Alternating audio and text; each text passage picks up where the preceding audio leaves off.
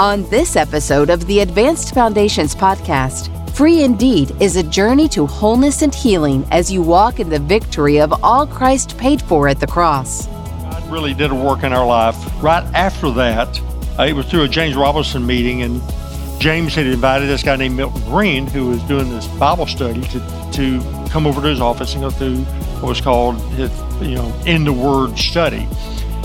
And so went over there. that We were about, I think, in that that little conference room was probably about 15 or 20 people.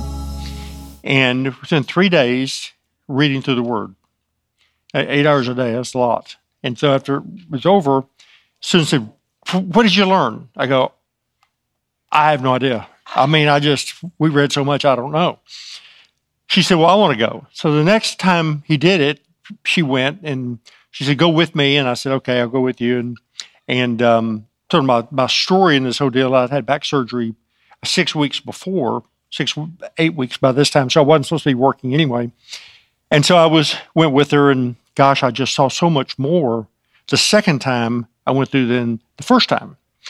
So you know, she just says that was just so much. It was just it just overwhelmed me. I you know I need to go back again. So then when it came up the third time he was going to do this in the word seminar, she said, you know, won't you go with me? I said, nah, Ben. You know, been twice. That's just that's plenty.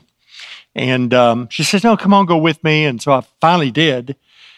Went over there. I said, but I'm not going to take any notes. I'm just going to read the scripture. I'm going to follow along when he reads, and that's what I'm going to do. Well, I hadn't been there an hour before I was seeing things I hadn't seen the first two times. And so I saw more the third time than I did the first two combined. So I went to the next seven in a row. And what I realized is that, you know, it's what we say here. If you have you been to Free Indeed? And people say yes or no or whatever. The issue is not have you been to something? The issue is how is that working in your life? And the Word of God is living and active and sharper than a two-edged sword. So it doesn't, you know, it's not like I get it. You know, I did go to college and I got a college degree and I've got a diploma. I don't know if I remember much of what I studied. You know what I'm saying? I mean, it was it's like, I think I went those classes. But it's not about what I've been through, it's about what is the Word doing in, in my life. So that's the reason that we keep doing Free Indeed. And uh, it's something that's very important. So thank you again for being here. Let me um, just welcome you.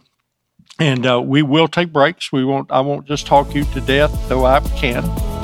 And um, but it really is. We'll take breaks. We'll do a couple of sessions tonight we hope you enjoyed this timely message.